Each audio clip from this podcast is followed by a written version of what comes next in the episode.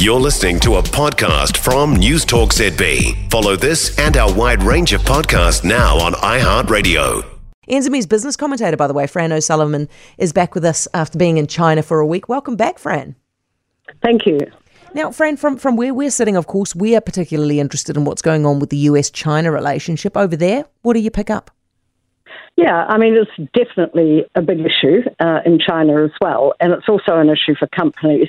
I mean, you're in the situation now where Jake Sullivan and also Wang Yi, uh, the Chinese Foreign Affairs Supremo, had a two day meeting recently uh, to try and iron out some differences, and that's before the Secretary of State uh, can go and have a you know, even more high level meeting uh, in China. But national security on both sides is an issue. Both sides are taking quite coercive measures against the other.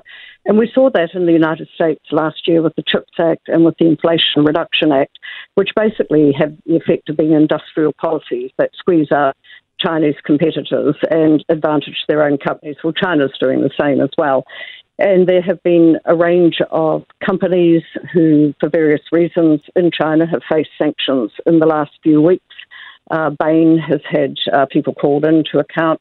Uh, one or two of the accounting firms have had arguably somewhat rubbery audits and have been slapped with fines. So, I mean, you, and um, China has also passed a Foreign Espionage Act, which makes it people have to be pretty careful about what they're doing uh, in China from mm. a you know commercial perspective, in the same way that the US has claimed that some of the companies in um, the US from China actually have a, a broader um, cyber and other aspect to them. So, I mean, it's really, really got quite tough at that level.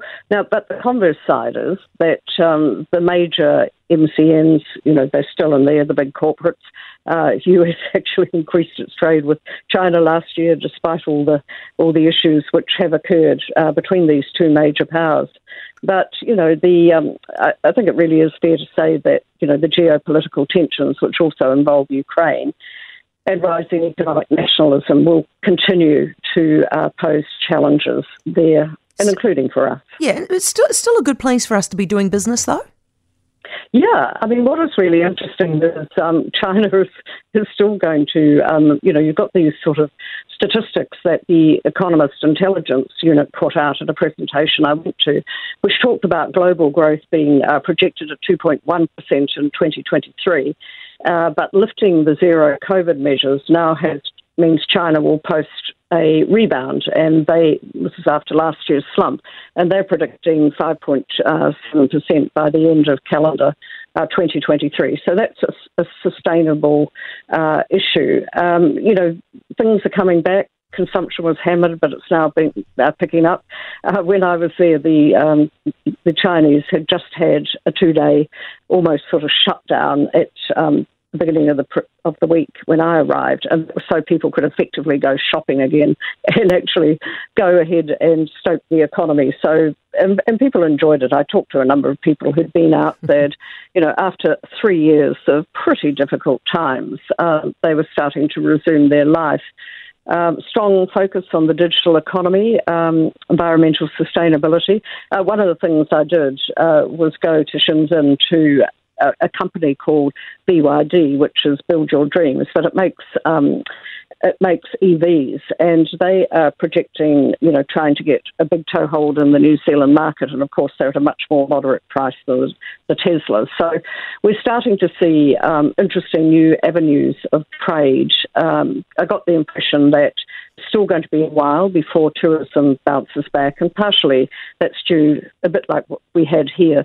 You know, the China Passport Office and visa offices need to need to um, gear up again, yeah. and you know, it's been such a long time. So I don't see that as a negative. I just see it's something that's going to take a while. Yeah. But it was a fascinating trip. Yeah. Well, welcome back. I can't wait to hear more about it, Fran. Thank you so much, Fran O'Sullivan, uh, NZME's business commentator.